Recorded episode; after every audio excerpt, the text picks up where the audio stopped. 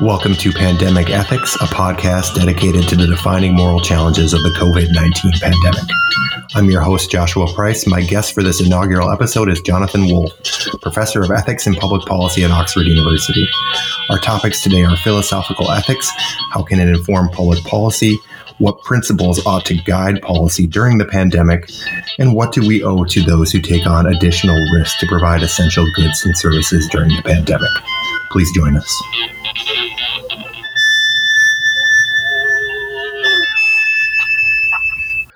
Hello, everyone. Welcome to the inaugural episode of the Pandemic Ethics Podcast. On this podcast, we discuss the great ethical challenges of the COVID 19 pandemic with world renowned experts in ethics, health, law, economics, public policy, and beyond.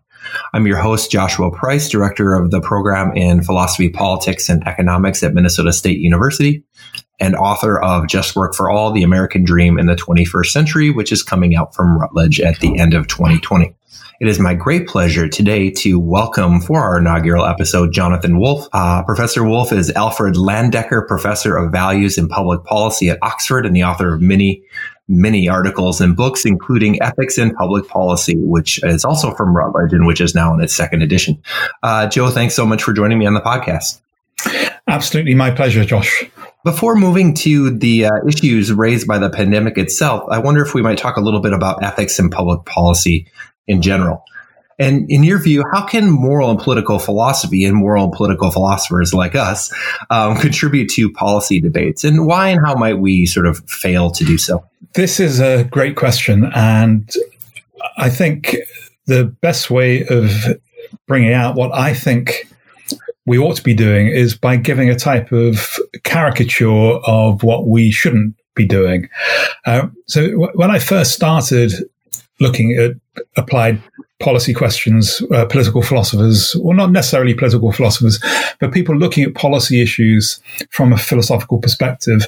Uh, when I started as a student, this was really lo- looked down on uh, in the profession. The, the, thought was you did philosophy, and if you couldn't do philosophy, you got a job doing medical ethics or business ethics, and that wasn't really part of the subject. And I, you know, I have to admit, I had that attitude too. And when I started looking at the journals, you would see quite an interesting question uh, being discussed, and someone who might not have had a lot of training as a philosopher would uh, begin by saying, uh, Well, this is an important question of the day. This is what a utilitarian would say about it, and this is what a Kantian would say about it. A bit later on, they began to say, and this is what a virtue ethicist would say about it. And think, yeah, okay, that's what they'd say about it. And then you get to the final section, and the final section would say, and in conclusion, the utilitarian would say this, a Kantian would say this, and a virtue ethicist would say this. And you'd be left knowing what the theorists would say about a problem, but not what to do. And it was as if they were inviting you to choose a theory, and then the solution to the problem would just follow from that theory. And you know, we, we read this work and we we laughed at it a little bit, but we weren't many of us looking at those problems. And it was only when I was asked to get involved in public policy questions that I realized that um, there was a sort of fake methodology that we had thought. Uh, so, um, for example, in one committee I was asked to sit on on the regulation of gambling, I thought this was going to be quite an easy topic because you know I'd read John Stuart Mill, and I know that the only reason for limiting the freedom of action of any person is to prevent harm or risk of harm to others. And I you know, went into the committee room about to give them a lecture on John Stuart Mill, and then I realised that you know, if we really followed that, we'd have a more liberal regime on gambling than any country had ever had in the world. So I thought, well, actually, I've been teaching Mill's liberty principle for a decade or more by that time already, but I don't actually believe it. Um, I haven't really had to think so hard because there are many reasons why we restrict people's liberty for their own good in, in lots of subtle different ways. So what I came to see eventually, and this I'm not claiming at all to be original here. I, I followed many other people in this, but uh, but what um, it seems to me we need to do is we we need to start from the problem that's in front of us. So, what is the issue? Uh, today, we have a whole load of problems around the pandemic, vaccine distribution, personal behavior. Uh, at one point, we were debating who should get the ventilator. That may come back again, thankfully, not too many places at the moment. But we have all of these urgent questions. And the idea that the way to solve them is to say, well, a utilitarian would say this, and a Kantian would say this, and a virtue ethicist would say this. It's laughable. It doesn't have any grip on the debate. So instead, what we have to do is think about the problem, think about the values involved, try to elaborate what's in people's heads when they're agonizing about this, and then try to connect it with the philosophical literature, starting from the problem and moving backwards rather than starting with the theory and moving forwards. And so I call this method of engaged philosophy. Uh, I don't say it's it's new, but but what you do is you look at the problem, you try to articulate it as well as you can in philosophical terms. You see the dilemma. You look at the history. How did we get here? You look at international comparisons. What do they do in other countries?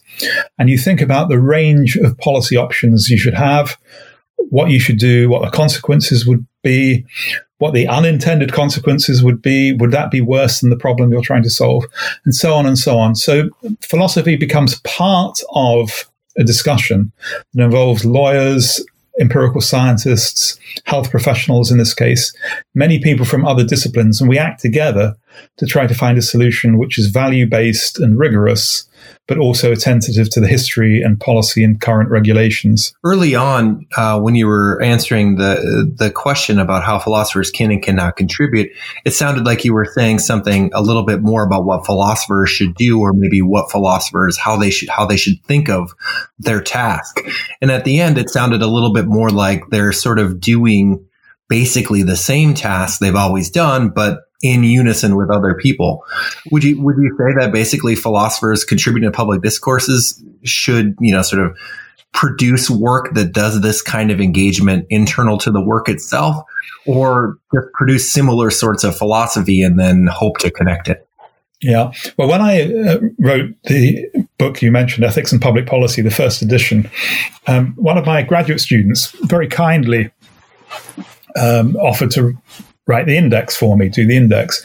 And she was from Singapore. She'd been a civil servant in Singapore, so a more mature student. And very polite, but she wrote the index and she came back to me and said, I'm a little bit worried because what you say philosophers do, so this was assess the arguments, make distinctions, uh, think rigorously, think clearly, think analytically, say what follows from what, say what doesn't follow from what. Uh, she said, That's what I was doing as a civil servant. And that's what journalists do too. So why do you think that philosophers have got something special here? And I concede the point. I think what philosophers do is something that other people can do too. Uh, civil servants do it. Many of them have been trained in philosophy to some degree. Journalists do it. We all do it. The, the difference is that we've been trained to do it in a rigorous way. Uh, we have a literature, we have a history of philosophy. We spend all day thinking about these issues. So it's quite likely that we may have insights that other people haven't had. It's not certain. And I've definitely met better philosophers from outside philosophy than some of the philosophers I've met from inside philosophy. So I think these skills are spread, but I think they're, they're more concentrated in in people who are professional philosophers for the obvious reasons. And we do have something to bring to these discussions, but we shouldn't think it's something different in kind, I don't think. I think it's just something that's different in degree and concentration. So, uh, how, how does that? Uh, how do you think of interdisciplinarity then as the role of philosophers? You've talked about a lot of different sort of perspectives, both professions and disciplinary perspectives, and how this can form. Um, sort of one way of thinking about this uh, sometimes might be thought of as uh, uh, in the Rawlsian uh, tradition is is look, I'm a I'm a moral philosopher. I know this set of material, I'm going to come up with principles which can then be uh, applied by those who uh, you know who combine the social sciences with them, right? So there's this kind of division of labor. Um, that's one way of thinking about a contribution. Uh, one concern I have with that way of thinking about the contribution is who's doing the combining and who's asking people to combine. Um, you know, I, I worry uh, a bit about that the the social science uh, might not really ever get that much connected to the philosophy unless the philosophers do it, or that philosophers need to produce work that are uh, that engages with that social sciences directly instead of say coming up with uh, thought experiments that tease out fundamental principles and just kind of hoping someone picks up on them. Uh, so, how do you see uh, when you're talking about uh, ethics and public policy? How do you see the role of the philosopher here? In the sense of, do you think that the philosopher, in their sort of productive work themselves needs to engage very directly with the empirical literature or do you or would you say it is a kind of division of labor uh, sort of understanding yeah, so I, I think um, this is a question to which there's not one answer. Uh, but what, what I have thought in the past is that there's a type of urgent dynamic and a slow dynamic. and what I mean is that um, in my own work, I've done a lot of committee work where we're addressing a problem of the day. For example, things about um, drug policy, or I mentioned gambling law, uh, changes to regulations about experiments on animals, and so on, where there's an urgent issue that needs to be addressed, and the philosopher is brought in as one person on a committee. And it's a shock, actually, that the committee only has type of limited respect for the philosopher. They, they want to say, they want to talk about values, but they're not going to be dictated by the philosopher. They're going to, they want the philosopher to engage and engage in dialogue rather than just to give them a lecture and tell them what's what about philosophy. So in that sense, you have to be very pragmatic. Um, I very soon learnt not to talk about whether values were objective or subjective. Um, I learned to talk about what is widely shared and what is not widely shared, because that way you can make some progress. And to some degree, um, you're finessing the hard philosophical questions because you've you've got a task and it needs to be done, and you don't have the rest of time to sort it out. So, in that sort of fast dynamic where you've got an urgent question, uh, philosophers do have to engage in this much more pragmatic mode. But one of the things we're drawing on in that mode is a philosophical literature that was produced under different conditions.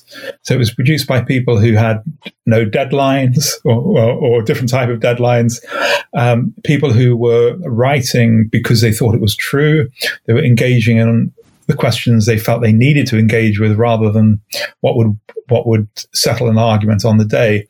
So we have, of course, John Rawls, uh, one example. Peter Singer is another example of someone whose work has been very influential, but in a longer in a longer wave. So I think in, in this longer wave, philosophers just do what they do. They put ideas into the public domain. Most of them die a death. They remain just within the journals.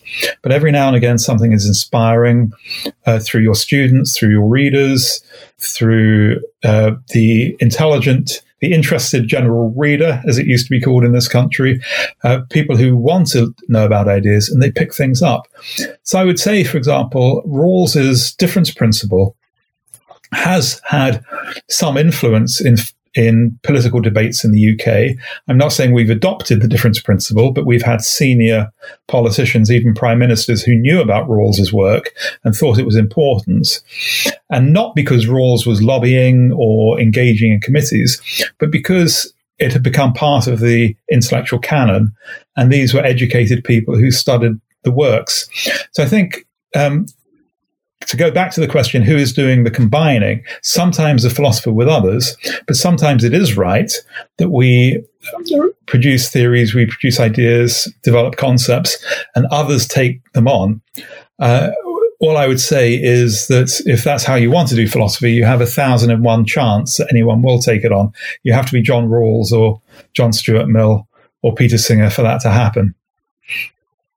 All right, uh, I could talk uh, uh, about these sorts of issues uh, indefinitely, but we you mentioned uh, uh, urgent uh, concerns. Uh, the COVID 19 pandemic, of course, provides all sorts of urgent ethical concerns. Um, one area that you've written quite a bit about is risk. Um, obviously, the COVID 19 pandemic uh, puts people in general at risk, but not all individuals live with the same degree of risk. Some people face significantly more risk based on their identity or based on their occupations or based on pre existing health conditions and so on. Um, and, and, you've written about this in a recent piece, uh, uh, which is also available on the pandemic ethics website. You suggest uh, four basic principles for thinking about risk and how policy should be uh, adopted. Can you say a little bit more about these principles and what they might uh, your, your rationale behind them and what they might mean in practice? Thank you. Yes. So I, I think I would want to begin by distinguishing two different issues about risk in relation to the pandemic. I'm sure there are, very many. Um, so one is a type of differential risk because of facts about individuals. So we know that. Um, so one of the first things that that we learned, uh, looking at the statistics coming from Italy, was that men seem to be at greater risk of dying than women. I think this still bears out. Also, there was a very sharp age gradient. So um, early on, most of the deaths were in people over the age of 70, even over the age of 80, and I think this still continues. We now know much more about ethnicity and risk, and it turns out, both in the US and in the UK, that uh, people from minority backgrounds seem to have a much heightened risk of infection and of death as well, sadly. And I'm not sure this is entirely understood, although there are many, many factors that are understood and are obviously making a contribution. So, so those are risks that um, are risks to individuals because of the way the disease infects individuals and the course of the disease. But there's another type of risk which I think of in terms of at least partially imposed risk, or at least um, risk that falls on some people because of the roles that they're taking in society, not because of their age or uh, ethnic background. So, most obviously, health workers uh, are facing a much higher risk in certainly in some countries, and when protective equipment was not available, the risk was very high in probably all countries. People like mailmen, people like bus drivers, people like security guards, uh, people who are doing manual work, construction work, uh, people who are serving in supermarkets, people who are delivering to supermarkets. There are people who are taking on heightened risk just so other people can survive. We couldn't have a situation in which everyone just refused to take risk. If, if everyone said, why should I do that and stayed at home, then you know, we would be in very serious trouble very quickly. So simply to keep people alive from day to day, a significant minority of us have to take on risks. So that's what I'm ta- talking about. Those people who voluntarily or non voluntarily or semi voluntarily are taking on optional risks on um, for the sake of everyone else, not for themselves. And I think that you know, sometimes we appreciate some of these categories, maybe health workers, um, but people like shop workers, food store workers, I'm not sure anyone is regarding those people as heroes, but they are. They're taking on risks so the rest of us can survive. So right. my my question is, um, when is that justified, and what should we do to recognise this uh, exceptional sacrifice for us? So, what four principles ought to govern then the uh, treatment of people who take on these additional risks? What, how should we adapt public policy to recognize the additional risk taken on by essential workers? And the four principles that I suggested um, I'm not saying there's any great novelty here. Uh, the, the first one is to say, well, just don't impose the risk unless the benefits outweigh the cost. So sometimes we ask people to do very risky things when there isn't all that much benefit or if the risk could be spread in a way that minimizes it. So don't don't ask people to do things we don't need to do. Uh, don't ask people to um, go to work in non-essential shops at the height of the pandemic. Don't ask people to serve in bars and restaurants if the infection is really raging very highly in your neighborhood. So don't impose a risk unless the benefits outweigh the cost. So the, the second principle I said is to try to find qualified volunteers or people who will accept extra pay to run the risk, but not to exploit them. So one of the most noble things, I, I think, not from the pandemic, was in the uh, Japanese nuclear disaster, where a cleanup operation was required, and uh, the one group of people who volunteered were retired nuclear power workers who knew what to do and knew they didn't have a long time to live. Although in Japan, of course, people do live uh, a long life, have a long life expectancy. There was a group of people who said, you know, we've had a good life. Uh, it's unfair that younger people should do this who haven't lived their life. We will volunteer to, to run this risk on behalf of other people. And sometimes you can find that that people will altruistically be prepared to volunteer, or a mix of altruism and self interest will be prepared to volunteer at a higher wage, although, as I've said, it should be a respectful higher wage and not exploitative higher wage. And this is really an obvious point that ra- rather than forcing people to do things, find people who will do it more willingly. The third principle is if the bad event happens, if someone gets infected or someone um, their health is affected in the long term, they should re, re sorry, they should receive compensation.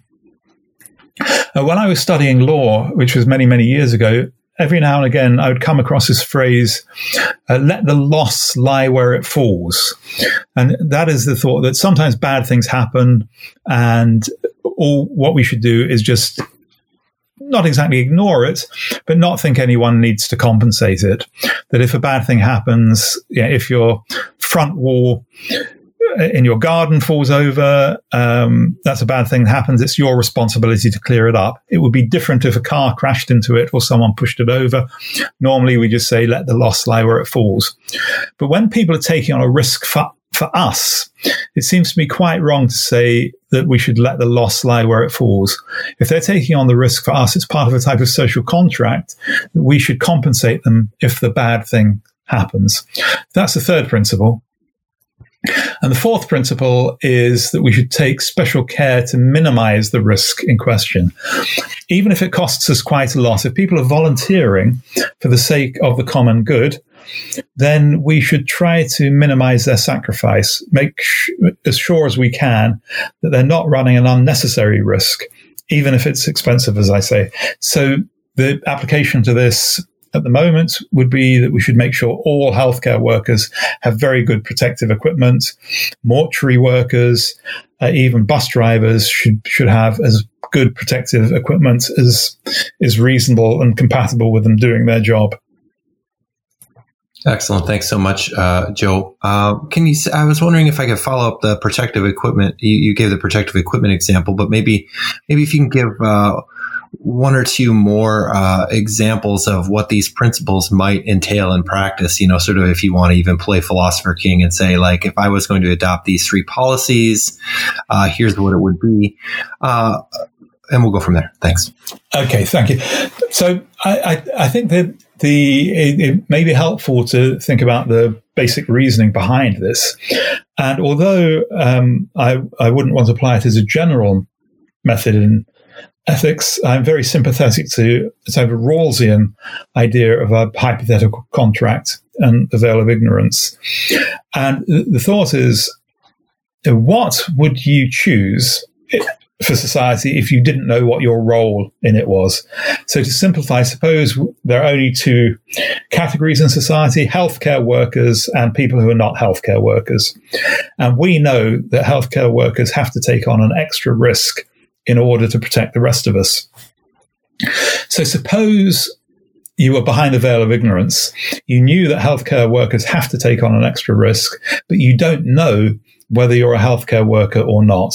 What would you want for healthcare workers? Now, on the one hand, you might say, well, I want every possible protection. I want you know, fantastic protective equipment, whatever the cost of it.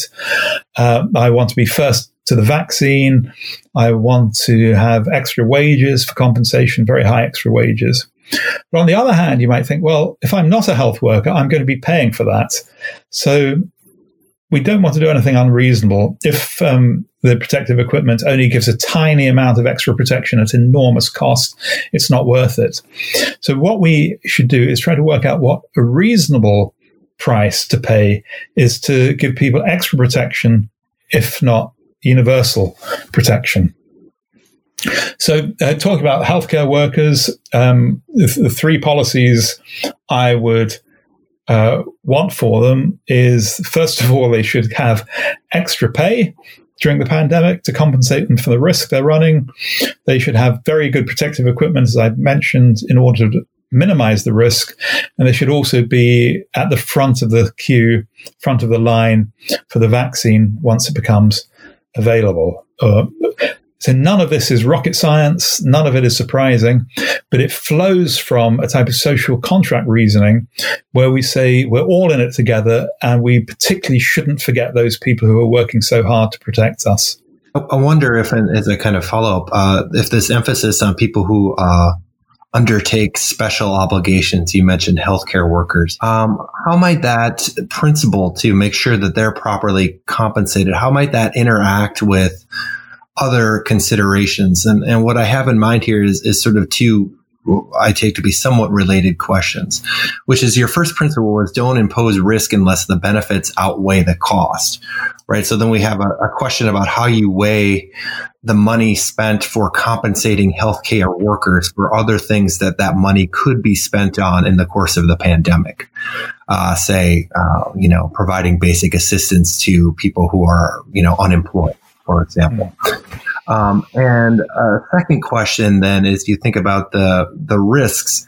Does this sort of duty not to impose risk tell us anything specifically uh, or you know help us think about the ethics of lockdowns in general and how to make trade-offs between uh, you know uh, such lockdowns and the risks involved with people who run them very good. Okay, so that very first principle don't impose the risk unless the benefits outweigh the cost. You're absolutely right that you need to be able to measure the benefits and the costs. And you know, this has led to a whole industry of risk cost benefit analysis where people try to use you know, quite precise monetary measures, converting risks and benefits into a financial sum. I've done some of this work myself in some areas like transport safety that I've worked on. Uh, we don't have alternative methodologies other than to try to convert everything into monetary value. Well, that's an exaggeration. There are other methodologies, but we haven't adopted them. And once you start looking, um, you're absolutely right. The calculations become horrendously complicated uh, because you can always spend the money another way. And it might be that you can spend it in a much more effective way. So, for example, um, when I was doing trans- working on transport safety, we spent a certain amount of money to save a life on the railways in the UK. But for that very same money, we could probably save 20 lives in the National Health Service, or we might be able to save 2,000 lives if we send it abroad as development aid. So um, it's always very unlikely that you're doing the very best you can do with the money. That, that there's always going to be some sort of limited calculation. The one you posed to me, if I've if I've got it, is I think a fantastic example because it, it goes to the ethics and practicalities of a lockdown.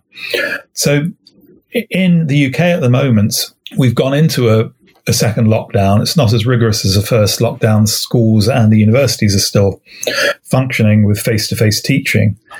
Um, but many people are not able to work, particularly people in catering and hospitality. Also, people who test positive or have been in contact with people who've tested positive have been asked to isolate and to, you know, for very good reason. So we've been putting a lot of emphasis on these words uh, test and trace and isolate.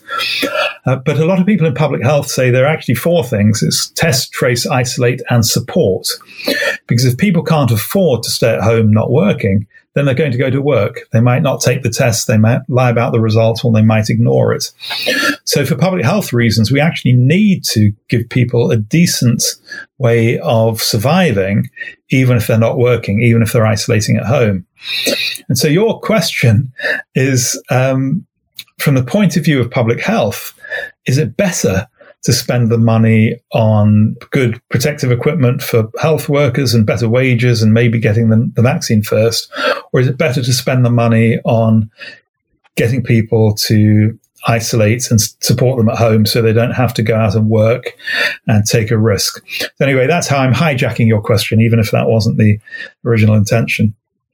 I think you know, this is very interesting, and economists very often put us um, under these sorts of dilemmas. Is it better to spend this this way, or is it better to spend the money the other way?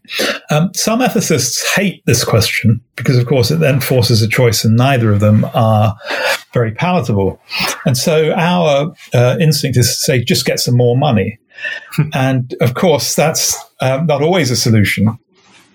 But in this case, there are people who are doing perfectly well out of the pandemic. I, um, there are some people who are doing incredibly well and making a fortune out of it. So people um, like Amazon, for example, but also uh, people who are supplying medical equipment, you know, they've never had it so good. There, there are certain parts of the economy which is booming, and I was reading yesterday that the dry ice industry is about to start booming because of the need to keep vaccines chilled and high quality glass. So the parts of the economy that are making absolute killing out of the pandemic. Other people like me, possibly you, I, I can't speak. Uh, I'm drawing my normal salary, but my expenses have gone down. I'm not going out. I'm not getting on trains as I did. I'm actually probably making more money in terms of um, incomes income and outgoings than I would be.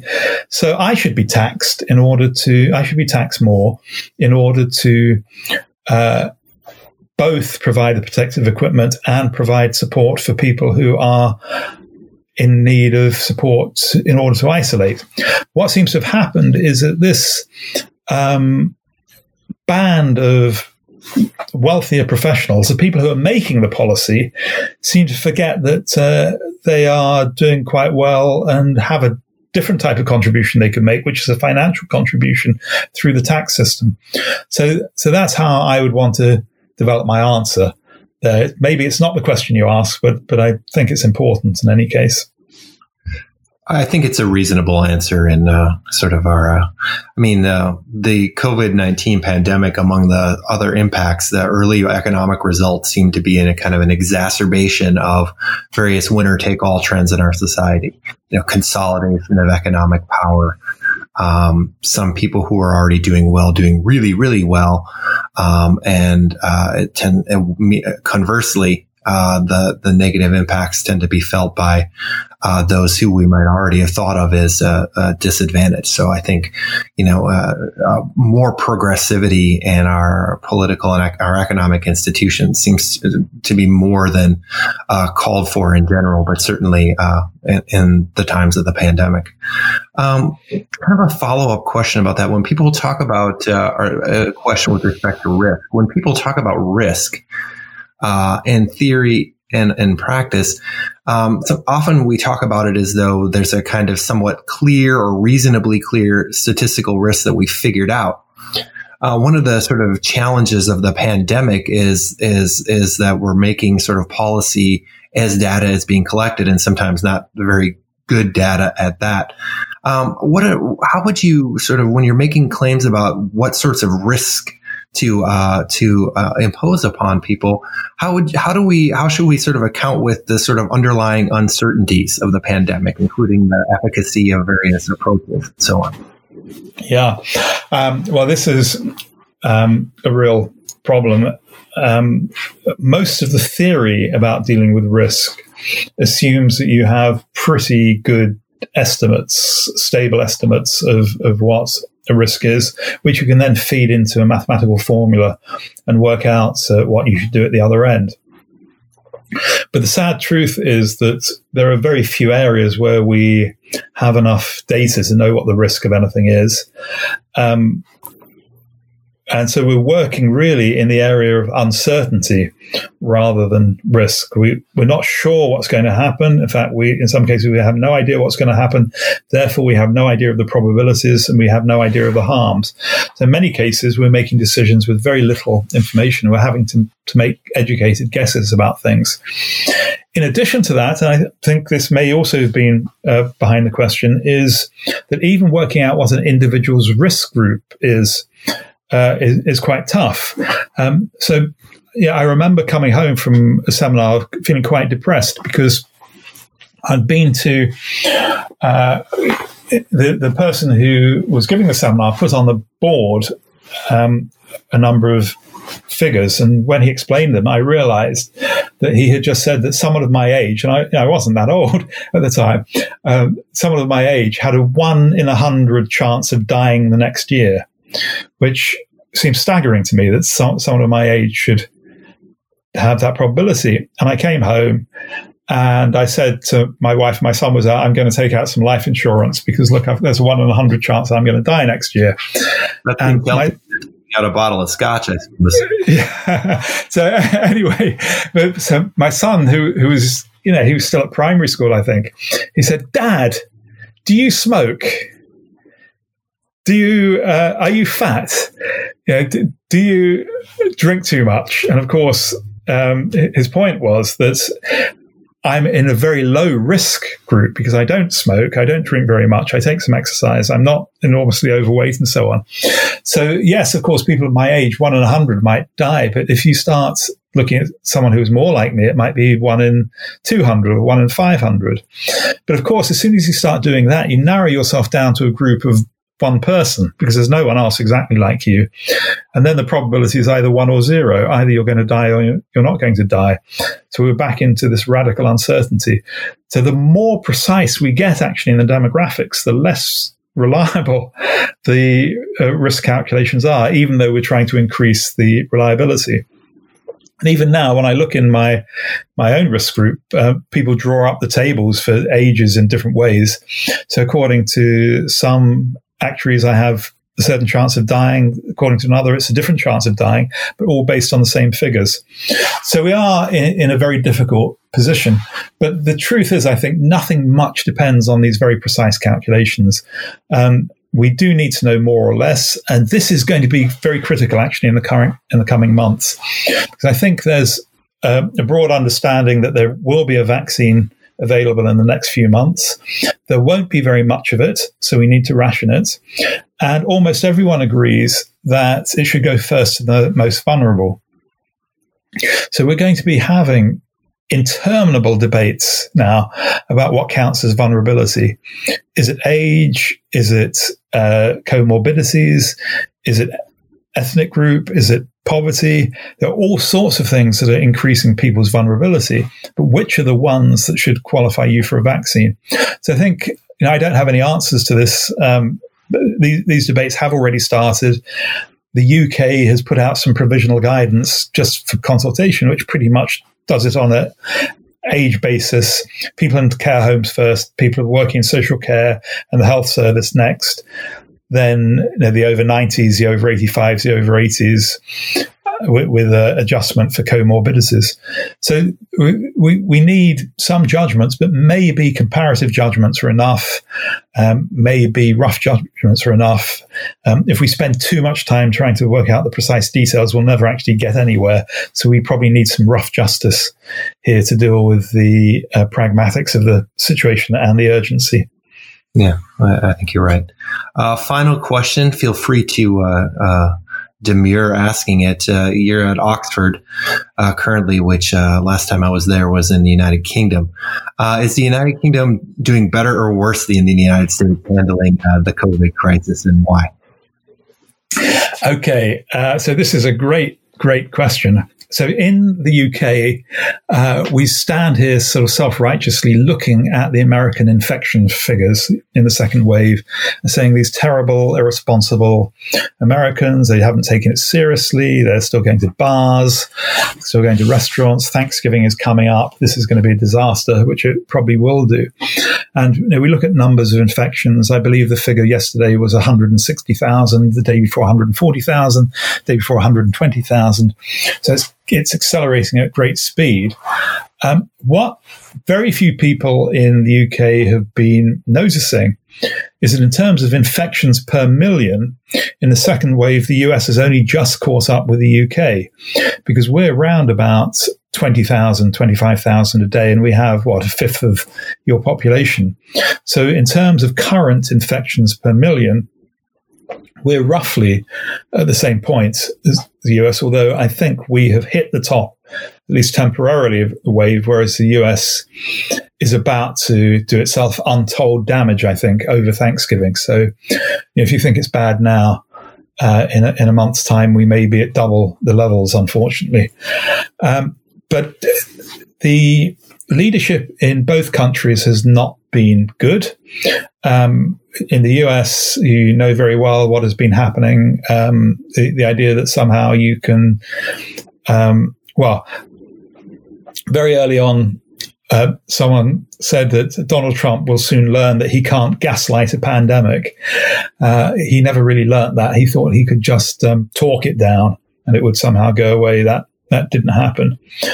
In the UK, we have made noises about taking it seriously, but we've never really got our systems working. So we're testing more people, that's right, but the tracing is not working and people are not isolating very much. You know, people are ordering tests for home use and they're not arriving and so on. So, so we're in a mess. We've spent a vast amount of money. Most of it has gone to um, people who have been associated with politicians. It, from the outside, and maybe there's an innocent explanation, but from the outside, it looks like the worst form of corruption we may ever have seen in this country, with politicians awarding their their friends uh, or partners of other MPs contracts in areas they had no previous experience.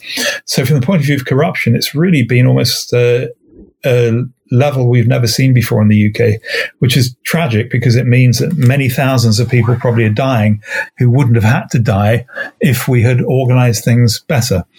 So I think um, superficially, the UK looks like it's done a better job than the U- than the US. In reality, I don't think there's a huge amount between them. I do think that more people in the UK are taking it seriously. And I think we're on the verge of um, getting the better of the second wave, I hope. One of the big differences goes to supporting people who are not able to work. And what has happened more in some European countries and in the UK, to give us credit, is that when people haven't been able to work, they've been able, they've mostly been able to get enough money from the state to live on at a reasonable level. As I understand it, this hasn't happened to the same extent in the US, or certainly not everywhere in the US. So people have felt very um, upset at the idea of lockdown because they can't go out to work and can't feed their families, can't look after their families. Um, there is an old slogan in public health, very similar to nudge politics. Um, and the, the slogan is make the healthy choice the easy choice. That is, make the healthy thing to do the easy thing to do. And I judge governments on the basis of how well they have succeeded in this. That if the government is telling you to isolate, have they given you the support needed to isolate? The UK has done that okay. It's just not told enough people to isolate. I think the US hasn't achieved that so well, and the the toll will tell, unfortunately. We might pay for that afterwards too, in skyrocketing debt. Uh, and and that might impact recovery and everything else too. Uh, all right, thanks so much, uh, uh, Jo, for your time and for your answers. Thanks for being our inaugural guest, and uh, be well and stay safe. Thank you. It was a pleasure and an absolute honor to be the inaugural guest. So, good luck with the series, and thank you again for inviting me.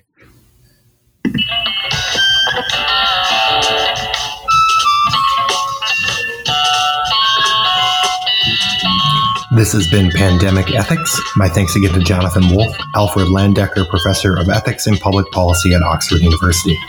My thanks also to my colleague Craig Matarese in the musical collective Algo Underground for the delightfully atonal soundtrack for the podcast. For more information on this episode, including suggested readings as well as a preview of upcoming episodes, go to pandemic-ethics.com. Until next time, be well and stay safe.